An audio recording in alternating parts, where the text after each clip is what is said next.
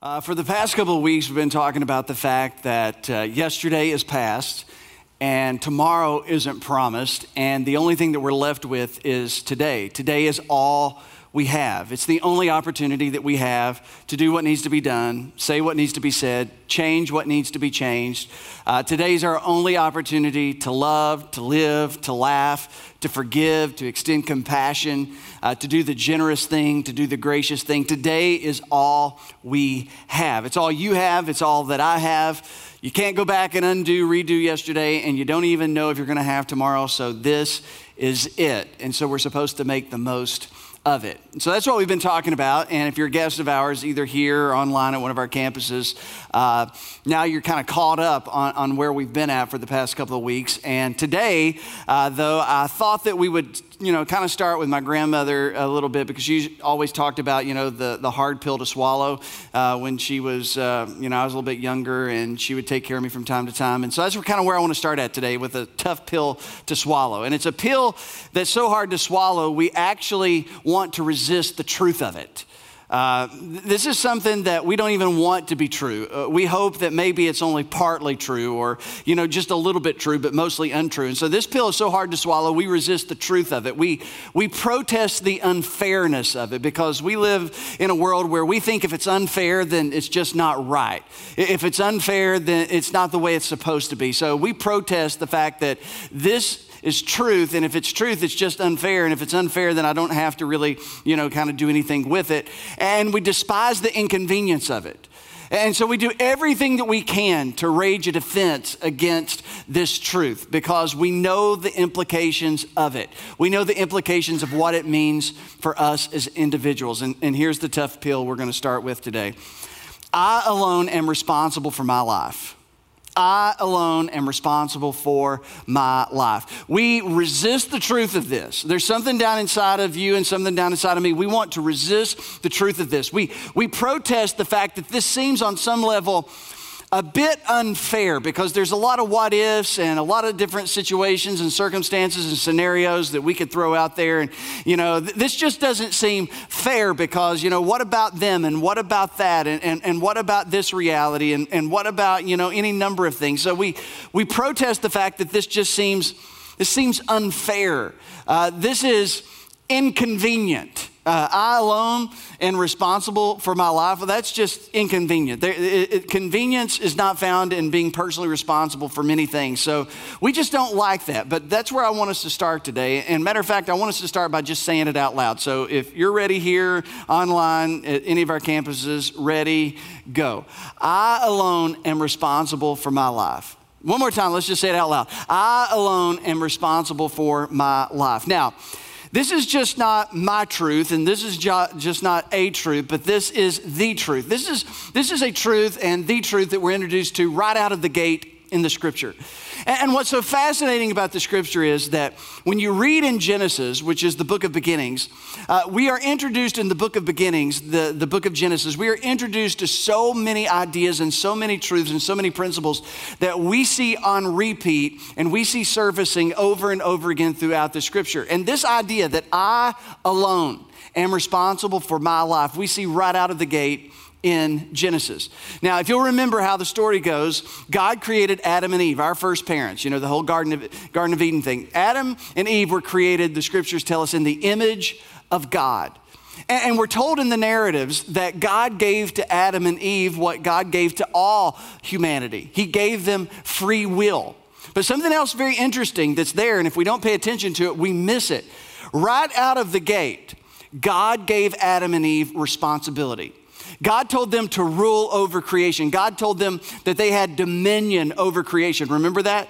He says, You're to take charge over creation. And that meant that they had the responsibility to care for the earth, they had the responsibility of overseeing. That was their dominion. That was their oversight. That was their leadership. So, God, right out of the gate, He gave Adam and Eve responsibility. And then God gave them a commandment after He gave them responsibility. He says, I want you to have dominion. I want you to exercise dominion. He says, that's your personal responsibility. And then God gave them a commandment. He says, you can eat from any tree in the garden that you want except for one tree. He says, So I'm giving you a commandment. So God gave them the ability to exercise free will, and God gave them a sense of personal responsibility. Now, again, I don't want you to miss this because I'm going to lay a, a lot of groundwork to get to the place where I want us to land today. Wherever you find personal responsibility, it requires free will. And wherever there is freedom of will, there must also be with it a sense of personal responsibility because freedom without a sense of personal responsibility, those two things don't work separate from each other. And this was the underpinning of the human existence from the very beginning. God gave them free will and God gave them personal responsibility. God said, You can eat of any tree except this tree. That indicated that they had a choice to eat or to not eat, right? So God says, don't eat of this tree. That meant they had the choice. God then gave them personal responsibility, not only to have dominion over creation, but God gave them the personal responsibility to choose whether or not they would obey God or disobey God. So God gave them the commandment. That meant they had free will. And then beyond their free will, it was their own personal responsibility to either choose to obey God or disobey God. So we know how the story goes. Many, most of us know the story. If not, this will be fresh and it's an incredible story. You should go back and read it for yourself. But they decided to disobey God. They decided, in a real sense, to be irresponsible. They decided to act personally irresponsible concerning what God had told them. So they decided to eat the forbidden fruit. And what happened when that happened? They hid from God in shame. And so, in the book of beginnings, in the very first book of the scripture, we are introduced to a truth that irresponsibility, personal irresponsibility, always undermines relationships, any relationship. Whenever one party in a relationship is acting irresponsible, it threatens it, it undermines it, it puts it at risk, it makes it more difficult. That's just the nature of personal irresponsibility. And that's what we see happening in the very first book of the scripture. So not only did they hide from God, but they hid from God in shame because, again, we're introduced to something that we see throughout the scripture and we see throughout the world around us even now. There's no happiness in personal responsibility. They hid from God in shame. They were all of a sudden, they realized that they were naked and they were ashamed of it. And they go and hide from God because now the relationship has somehow changed. And that's what irresponsibility does to relationships. But beyond that, there was no happiness in their personal responsibility because we never, ever, ever will we meet someone truly happy who's acting personally irresponsible. They may seem happy, they may seem like everything's okay, but God wired us in such a way not to find contentment, satisfaction in personal irresponsibility. So then God came looking for them. Remember this part of the story Adam, where art thou? And what happened? Did Adam stand up and say, Hey, I take full responsibility for this. Let's leave out of this, leave Eve out of this. She had nothing to do with this. Did he say that? No. Did Eve say, No, honey, sit down. It was all my fault. It was my I take full responsibility. No. What, what did Adam do? Adam blamed God for the whole matter. Said, God, it's you and this woman that you gave me. I didn't ask for this woman. I didn't ask for a wife. I was doing quite well by myself in this garden, but you gave me her, so I put this on you and I put it on her. And Eve's thinking, you jerk face. You know, and she goes, Not my fault. It's the serpent's fault. And the serpent's over there in the corner, like, I don't have anything to say. I, I, you know, I'm just, I'm just here. And so they started blaming. They blamed anything and anyone that was handy for their own personal decision. And we see what started then continuing now. If we pay attention all around us, we see irresponsible people often blaming other people for their irresponsibility. We see it happening at a chronic level in the West. We see it happening in our American culture. We, we just see this happening in families. You see this happening in companies. You see this happening in schools. You see this happening in organizations.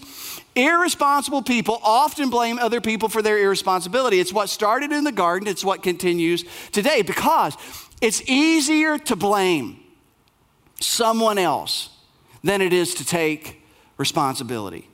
It's easier to make an excuse than it is to take responsibility. It's easier to say it's because of you, or it's because of them, or it's because of that, that I am where I am, that I'm doing what I'm doing, that I've chose what I've chosen to do or not do. It's just easy to blame. Uh, one clinical psychologist said, and I think they're right, they said to suffer terribly, to suffer terribly and to know that you are ultimately the cause that's hell. That's hell. And it's easier to deny the hell. It's easier to blame the hell away or to explain it on somebody else's shoulders than to assume responsibility on our own. To say, this is the hell that I'm living in. This is the hell that I've decided to be a part of. I've participated in. I, have done any number of things that have ushered in this reality in my own personal life. It, it's just easier to say it's your fault. It's her fault. It's my parents' fault. It's, it's that group of people I've never met. It's their fault. Somehow, it's not my fault. And, this is kind of where we are in 21st century America. We live in a culture where irresponsibility is not only tolerated, but seemingly it's celebrated in some sense. Uh, we live in a culture where I know that you've seen it and I know that you know stories about it, but it seems like there's a lot of children or an increasing amount of children that are growing up and, and, all of a sudden, they just assume that it's their parents' forever responsibility to take care of them. And so we see children growing up and they're not becoming more independent of their parents, but they're actually becoming more dependent on their parents. And they just assume, I can do what I want to do. I can be irresponsible. I can make any choice that I want to, decide to go to school, not go to school, get a job, not get a job, you know, keep the job, lose the job, change the job. I can do whatever I want to do because I believe that somebody else could and should be responsible for me. Now we don't say it like that. We just we just see people living like that. We see financial irresponsibility in our culture. We see it happening in 2006, 2008. Uh, companies behaving as though they were too big to fall and too big to fail. And so, you know, they flirted and they, you know, tweaked with the mortgage markets and they were out there on the edge and they were fudging books and they were doing all this other stuff because they, they believed at the end of the day, hey, we can act irresponsibly because we believe somebody else, the government, you, me, taxpayers, will step in and be responsible for what? Our irresponsibility. And then our own government, right? I mean, it's like, hey, we're going to borrow, we're going to borrow and borrow and borrow and borrow and borrow and borrow and we'll borrow. Hey, you need, we'll borrow and we'll borrow and we'll borrow. But never a meaningful conversation, unless I, I'm not hearing it, never a meaningful conversation about paying it back or who's going to pay it back or how we're going to pay it back or how many generations from now is going to pay it back or whether we're ever going to pay it back or intend to pay it back. And it just seems also irresponsible because if, if you knew that your neighbor was always borrowing, borrowing, borrowing, borrowing, and they didn't care about paying it back and they didn't care about who had to pay it back, you would think, how irresponsible. Well, welcome to America. And, and, this is just kind of, you know, how we're doing. And, you know, nobody's talking about it. And it's like there's no meaningful conversation about financial responsibility. And that's trickled down. That's trickled down to the individual and household, you know, uh, uh, households of America. 44% of Americans don't have enough money to cover a $400 emergency. 44%.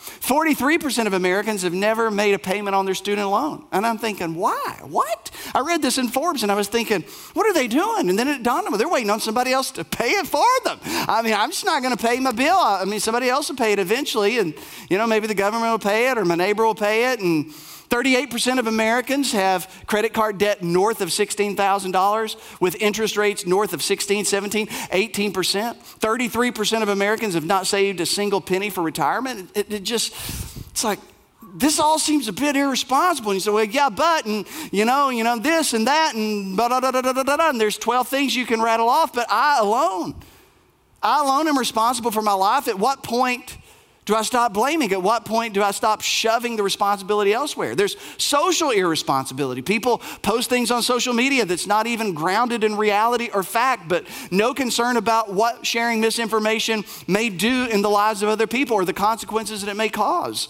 Just, just irresponsible. Uh, there's $10 billion of unpaid child support in this nation. That's parental irresponsibility. And, what about irresponsibility about taking care of ourselves? And I know it's like, is that even spiritual? Yeah, God gave you your body, and everything spiritual you'll ever do happens through a physical body. So I think God kind of cares about how we treat our body. He, did call it the temple of the Holy Spirit, but 40%, according to the CDC, 40% of the top five causes of death in this country are preventable. Preventable? Well, that seems awfully irresponsible not to pay attention to that, not to try to work towards, hey, let's do something about that. So it seems like, I don't know, I could be wrong, but it seems like irresponsibility is on the rise. And if you listen long enough, it seems like there's a whole lot of blame out there for the irresponsibility that's in the air. Uh, Jon Miltimore, I was reading in a magazine, he said this he said, It's just not that we don't teach people how to take responsibility for their own life, it's that in many ways we actively discourage them from doing so. Woke culture, safe spaces, victimhood. Each is a manifestation of a culture that has replaced individual responsibility with collectivist notions of injustice. Now, here's his point. When you put everything that happens in life under a banner of injustice, you at the same time also erode the idea of personal responsibility.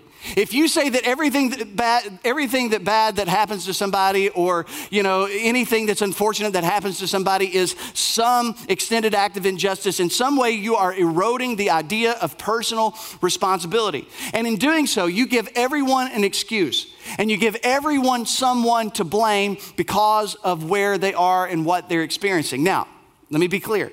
Does injustice exist? It absolutely does. Is every bad situation, is every unfortunate situation under the banner of injustice? Absolutely not.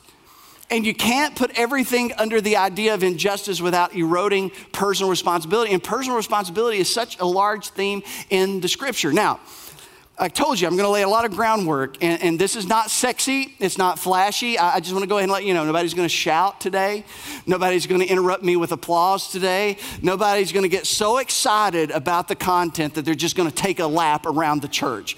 Not going to happen. I'm just going to go ahead and let you know. But personal responsibility doesn't mean that you are personally responsible for every bad thing that's happened to you. It doesn't even mean that you're personally responsible for every good thing that's happened to you. Personal responsibility, in the sense that I'm talking about it, it does mean we are responsible for how we respond to everything that does happen to us. Now, Jordan Peterson, some people love him, some people hate him, and I really don't care which one you are because truth is truth no matter where you find it. But on this idea of social responsibility or personal responsibility, he, he says this He says, I've seen things you can't imagine. He's a clinical psychologist in Canada and he's become a YouTube sensation. And he says, I've seen things you can't imagine, horror shows you can't fathom. And people have been hurt in so many ways on so many different dimensions. Should they be bitter? Well, that's a choice. Should they be resentful? That's also a choice. Should they become violent? Again, that's a choice. These things don't help. In the end, they have to struggle uphill. And I love that imagery.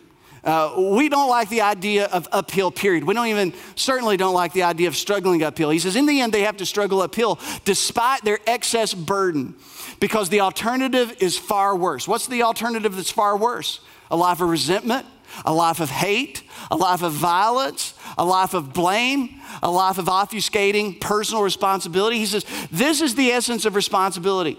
And it is in responsibility that our lives find meaning. This is how one becomes a ship that can weather storms, not by placing your power in things beyond your control, but by taking responsibility over things you can. And that brings us back to what we're talking about today that I alone am responsible for my life. It seems unfair. We have arguments against it. It seems wrong on some fundamental, monumental level. This doesn't sound fun at all. If you've ever tried it, it's not convenient.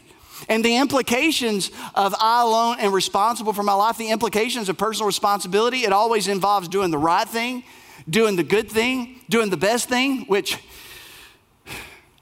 turns out more times than not to be the hard thing to do.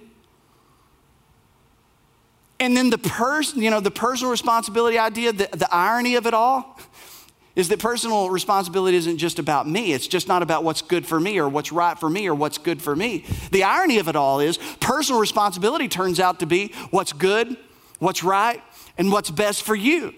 And what's good and what's right and what's best for you and those around me turns out in the end to be best for me. And so, this is the personal responsibility that we see in the scripture. This is why Jesus said the greatest commandment is to love your neighbor as yourself. You do the hard work to find out what's good, what's right, what's best for your neighbor, and you pursue it with everything that you've got. And in doing so, somehow you discover that that is what's best for you. That's the way God's wired us. That is our personal responsibility. And so, the principle is the impact and consequences of personal responsibility are rarely just personal. But on the negative side, personal irresponsibility, it's rarely just personal. When someone, anyone, companies, nations, cultures, when they act irresponsible, there's always someone who has to pay the price. There's always someone who has to bear the burden. always someone who has to endure the consequences of somebody else's irresponsibility. When we are irresponsible, here's essentially what we're doing we are inviting someone else to come be responsible for what we are not willing to be responsible about. That's what happens with irresponsibility. If I decide to be irresponsible, I'm inviting you to come be responsible for what I am being irresponsible about. And you say, What in the world does this have to do with this series? Because today is the only opportunity we have to practice personal responsibility. If you were irresponsible yesterday, you can't go back and redo it, undo it. You don't even know if you're going to get an opportunity to be responsible tomorrow. But today is the only thing that we have. It's the only thing we've got in order to practice personal responsibility. And the reason that we should feel very passionate about this idea is doing the responsible thing today will prevent regret tomorrow. It just will. And for those of us who've been personally irresponsible at times in our life, you know it. I know that the end of that train always drops us off in the land of regret. And at the same time, doing the responsible thing today will create a better tomorrow. So, this is why this is important to us. Not, not just because we read about it in the scripture, though that ought to be enough for us, but when we look around at the world and we see what's happening to societies and cultures, and we dig down and we see how personal irresponsibility is fueling some of our greatest problems and some of our greatest unrest. This ought to be something that we are deeply, deeply concerned about and deeply passionate about. Because to live irresponsibly is to live a life of shame, resentment, and regret. And that does not sound like abundant life to me. Now, here's something that's ugly, it's horrible. Maybe it's just true of me, but I think it's true of all humans, and it's just one of the ugly parts of our humanity. But there is something inside of us that has the tendency, that has the impulse to resent people who do better than us. I can remember, I grew up in Bell County, uh, Appalachia, uh, and I, I, can just remember, you know, some of the mentalities of adults. You know, I, I, would see adults and hear their conversations, and they'd drive by a nice house, and, you know, that nice house had nice cars, and they'd just drive by and they'd say, I just bet they're, I just bet they're the, they just, I bet they think they're just the best thing ever. I, bet, I, I just think that, I bet they're just impossible to be around. It's like, have you ever met them? No. Well, how do you know? Well, look at their house. Right? There's just something, it's just ugly, it's horrible, we don't like to talk about it, but but there's something in our humanity, something down there in our sinfulness, something down there in what Paul would call our flesh that we, we resent people who do the hard work we're not willing to do. Oh, isn't that horrible? That's terrible. Why would we do that? We resent the people who do the hard work we're not willing to do. We resent people who took the risk we weren't willing to take. We resent the people who are willing to stand up and speak when we didn't have the courage to. We, we resent the people who live with a dream because we're too busy or doing something else other than dreaming. And our resentment, I don't miss this because this, again, this is, this is not the introduction to the sermon, this is the sermon. This resentment that we walk around with when we live personally irresponsible, it is born out of shame. The shame of, I could have but I didn't. It's the shame of I know that I could. I, I could have decided different. I could have plotted a different path. I could have pulled out. I could have said no. I could have said yes, but I didn't. And so that shame and that resentment and that regret becomes our reality because of personal irresponsibility. And so the idea of personal responsibility in the scripture, again, over and over again, responsibility today gets rewarded tomorrow. That's what we find in the Bible. Responsibility today gets rewarded tomorrow. And we find it in the story of Israel. Israel, who were God's people, the descendants of Abraham, God said, You're going to be a nation that blesses the whole world. But before they become a nation that blesses the whole world, they end up enslaved as slaves in Egypt for over 400 years. Then Moses shows up, let my people go. You know, there's some plagues, and then eventually Moses leads God's people out of slavery. They get to the Red Sea. God parts the Red Sea. They go across on dry ground. Moses said, Hey, I'm taking you to a better future. I'm taking you to a brighter tomorrow. But today, here's what you've got to do. Today, we're going to vote on whether or not we trust God or whether or not we put our faith in God and do what God's called us to do. So, on that particular day, Moses sent 12 spies over into the land of promise, the land flowing with milk and honey. And 10 of the 12 spies decided to act personally irresponsible because anytime we choose not to trust God, not to obey God, it's in essence acting personally irresponsible. So that day they decided, we're not going to follow God. We're not going to obey God. We think the enemies are too big. We think they're too good at war. And, and so we're just, we're not going to go the way God wants us to go. We're going to go a different way. But there were two who voted yes Joshua and Caleb. And they decided to take personal responsibility. We're going to trust God. We're going to put our faith in God. We believe that God's got a brighter tomorrow for us. So today, we vote yes. And so Moses, he had experienced that. And then, you know, once they decided not to go into the land, God said, okay, you're going to wander in the wilderness for 40 years. And so Moses led them around the wilderness for 40 years of wandering. And then towards the end of Moses' life in Deuteronomy chapter 1, it says they gathered together on the plains of Moab, and, and Moses made his last stand. He gave his last sermon, he gave his last speech, and he looked at the nation and said, Let me tell you about your grandparents and your great grandparents and some of your parents, and let me tell you about how they decided to act personally irresponsible. And because of it, there was a whole generation in the wilderness full of regret, resentfulness, and shame. Let me tell you about how they forfeited a better tomorrow because they weren't willing to do what they needed to do today so that you don't repeat the same mistake. Let me tell you about Joshua and Caleb's generation who said, Yes, count us in. He says, Because I don't want you to mess this up again. And so Moses walks off the stage. He goes across the plains of Moab, climbs Mount Nebo. He dies. Joshua takes over. Brand new leader, brand new vision. He starts talking about tomorrow, starts talking about what God wants to do. And then as he talks about tomorrow, he does the most interesting thing.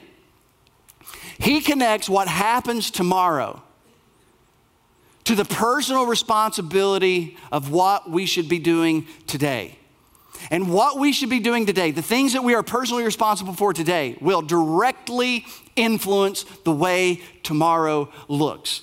And so in Joshua 1, God tells this to Joshua.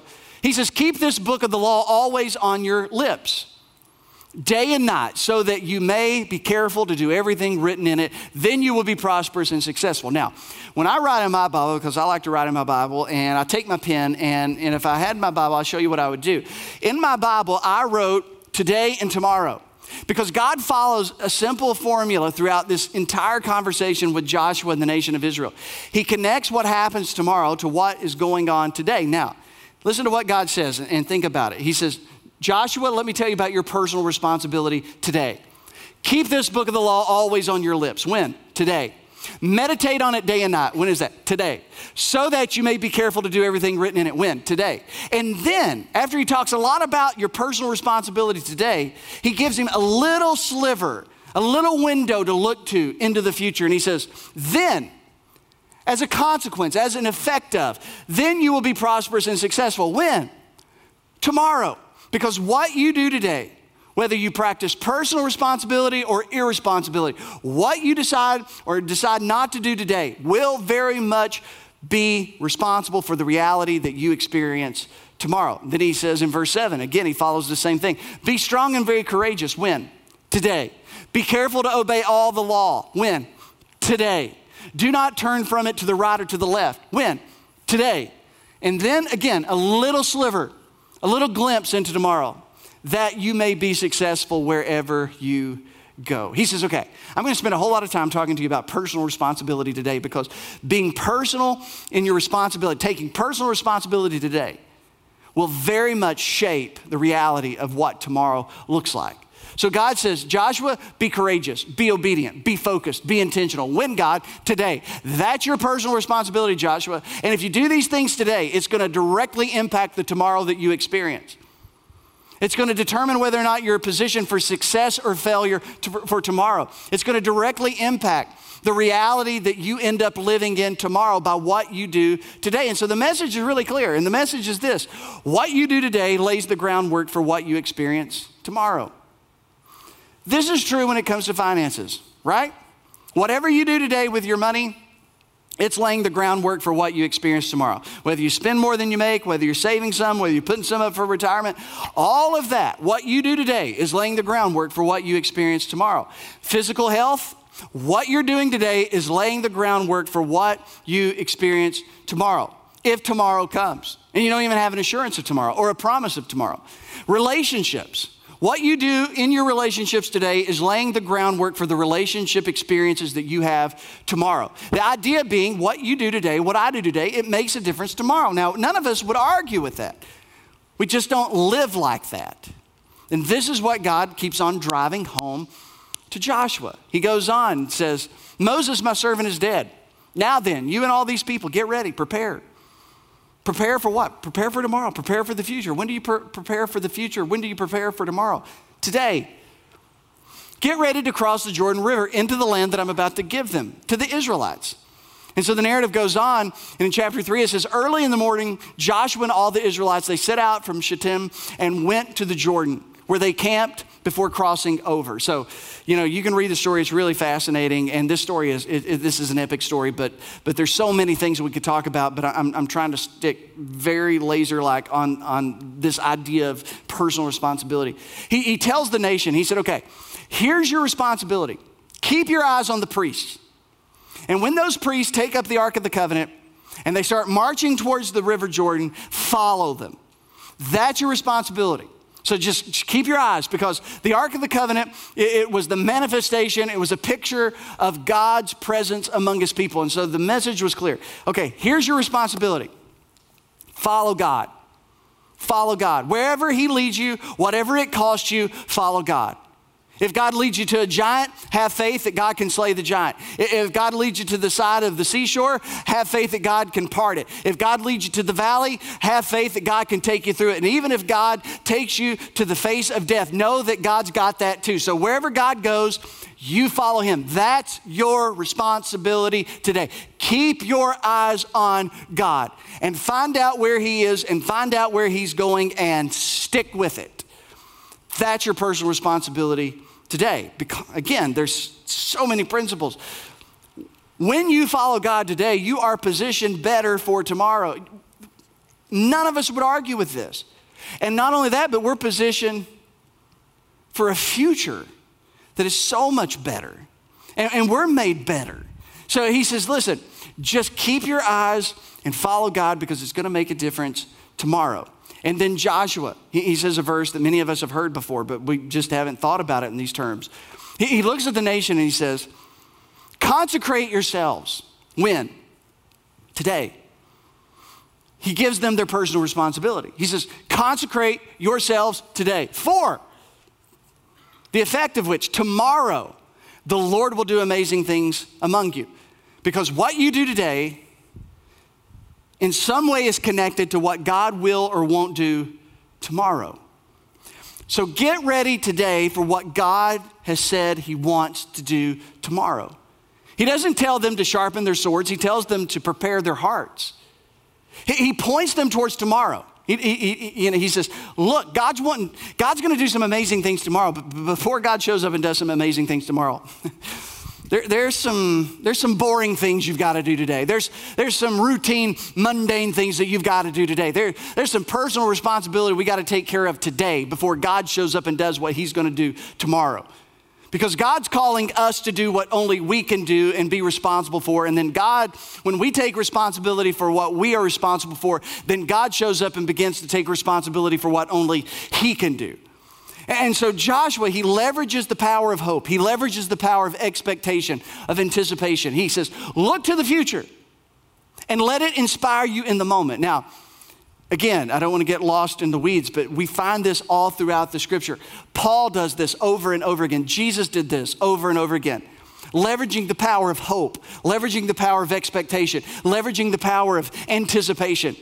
Uh, Paul would do it with suffering to say, listen, you can endure any suffering, any hardship, if you believe that God can turn it to good, and on the other side of it, it's going to be worth it. Jesus would say, You can endure persecution of any kind if you know that God's going to use it for good and God is going to make it worth it. Leveraging the power of hope, of expectation, anticipation, that you can, you can walk through any pain you can walk through any fire. You can walk through any hardship if you believe that over there, somewhere on the other side, some tomorrow, some future, God's going to turn it for good. And someday you'll be able to say, it was worth it. And if you believe that, then you can get through it. And so Joshua's doing the same thing. He says, Look at tomorrow. Look at it. Look how big tomorrow can be. Let it inspire you to do the personal responsible, the personally responsible thing that you should be doing today. Now, he says God's going to do something great tomorrow, and, and God doing great things for Israel, that was no, they were no stranger to that. Uh, they had seen God defeat Egypt. They'd seen God part the Red Sea. They had been fed manna for 40 years. You know, bread fell from heaven. They, they wore shoes that didn't wear out. Their ankles didn't even swell. I mean, they, they've seen God do some amazing things. But, but Joshua's teaching the nation of Israel a very valuable lesson, and I think he's teaching it to us as well. Israel, you can't live on yesterday's miracle. Israel, you can't live on yesterday's manna. You can't live on yesterday's work or yesterday's accomplishment. You can't live off of it. You just can't.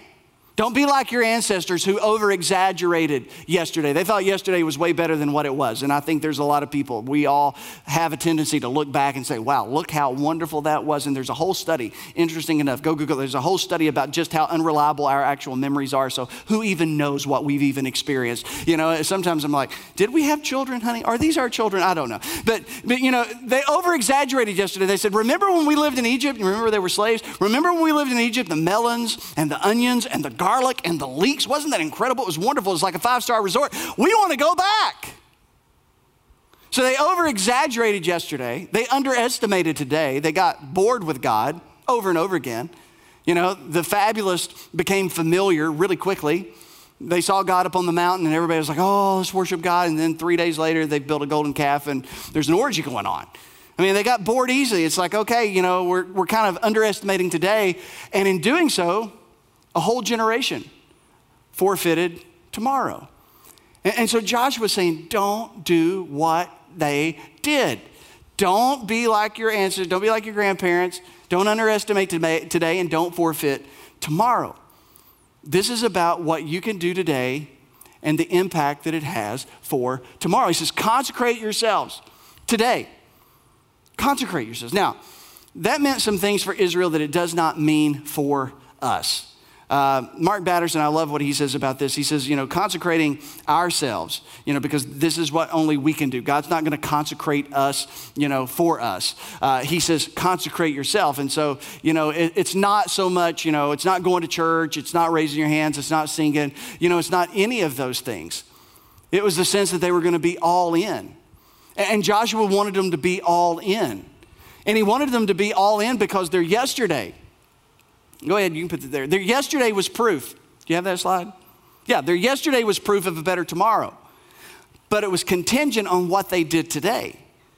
Now, again, we don't even kind of like that, but their yesterday, God was faithful, God had answered prayers, God had showed up, God had done some amazing things. So they had faith that tomorrow could be good. They had faith that God would show up again, but, but all of that in the middle, today, that's what the whole thing was contingent on. And so, as I said, Mark Batterson said this is the moment when they decided to go all in. This was the moment that they decided that, hey, we're going to trust God completely. We're going to realize and we're going to confess and live as though every second of every day and every penny and every ounce of energy, it is from God and it is for God. That's what it is. It's trusting God, obeying God, it's going all in. It's that moment when Abraham lays down Isaac upon the altar. It's that, it's that moment that Noah goes out and cuts the first gopher tree because the flood's coming. It's that moment that, you know, that the widow reaches down into her pocket and gives everything that she has. It's that moment that David, he pulls out a sling and his, you know, the stones and he decides he's going to take down the giant. It's those great moments that become the greatest moments. It's those great moments of personal responsibility where we're gonna, we're gonna assume personal responsibility right now because we believe that God's gonna do something. Abraham laid Isaac down because he believed that God could raise him from the dead. Noah chopped down that gopher tree and began to build the ark because he believed the flood was coming. Moses walked into Pharaoh's court because he actually believed that God was gonna set his people free. Peter got out of the boat because somehow he believed that he was gonna walk on water and it was a great moment that became the greatest moments of their life when they stepped into personal responsibility. They took the moment, they took the bull by the horn, and they said, This is the moment. I'm going to do what I can with what I've got. And it's this idea that the potential of tomorrow, it inspires us to do the hard things today. Question Why else would we do the hard things today if we didn't think it paid off tomorrow? Why would we do that?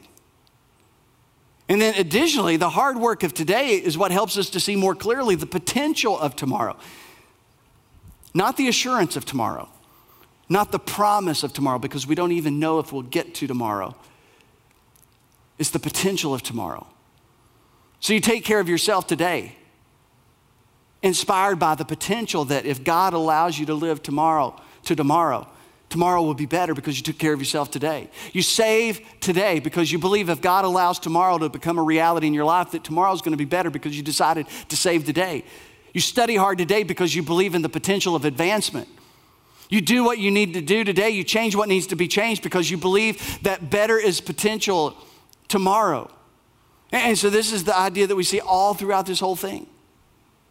What we do today impacts tomorrow. And it says, And the Lord said to Joshua, Today, this is the next day. Today I will begin to exalt you in the eyes of all of Israel so they may know that I am with you, just as I was with Moses. In other words, Joshua, what's happening today started yesterday. Now, whatever reality that you're in and whatever reality that I'm in, this is when it's uncomfortable. We want to say it's unfair, but it's really not. We want to say that it's inconvenient, and sometimes it is. But the reality of my life and your life today it started yesterday. And it started the yesterday before that, and the yesterday before that, and the yesterday before that, and the yesterday before that. And all of a sudden, just like Rome wasn't built in a day and Rome didn't fall in a day, we are in our current reality because of the things that we did the yesterdays that came before. And Joshua and Caleb, the two that voted yes, they've got 40 years of yesterdays behind them that brought them to this moment of reality.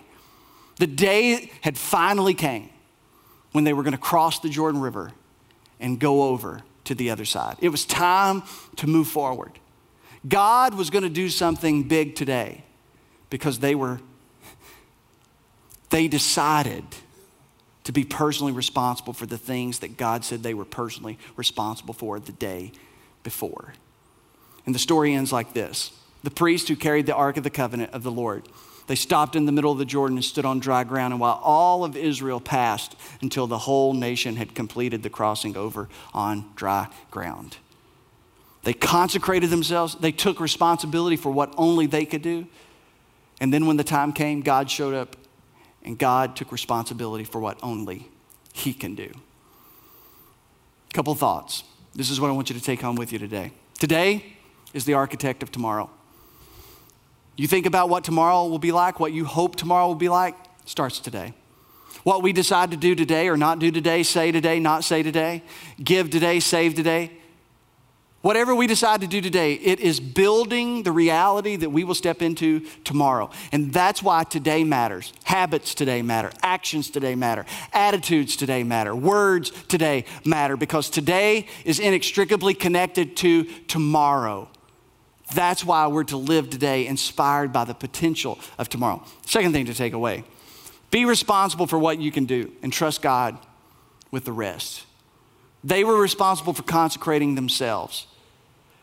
They were not to act irresponsible and then act, ask God to show up and be responsible for what they had decided to be irresponsible about.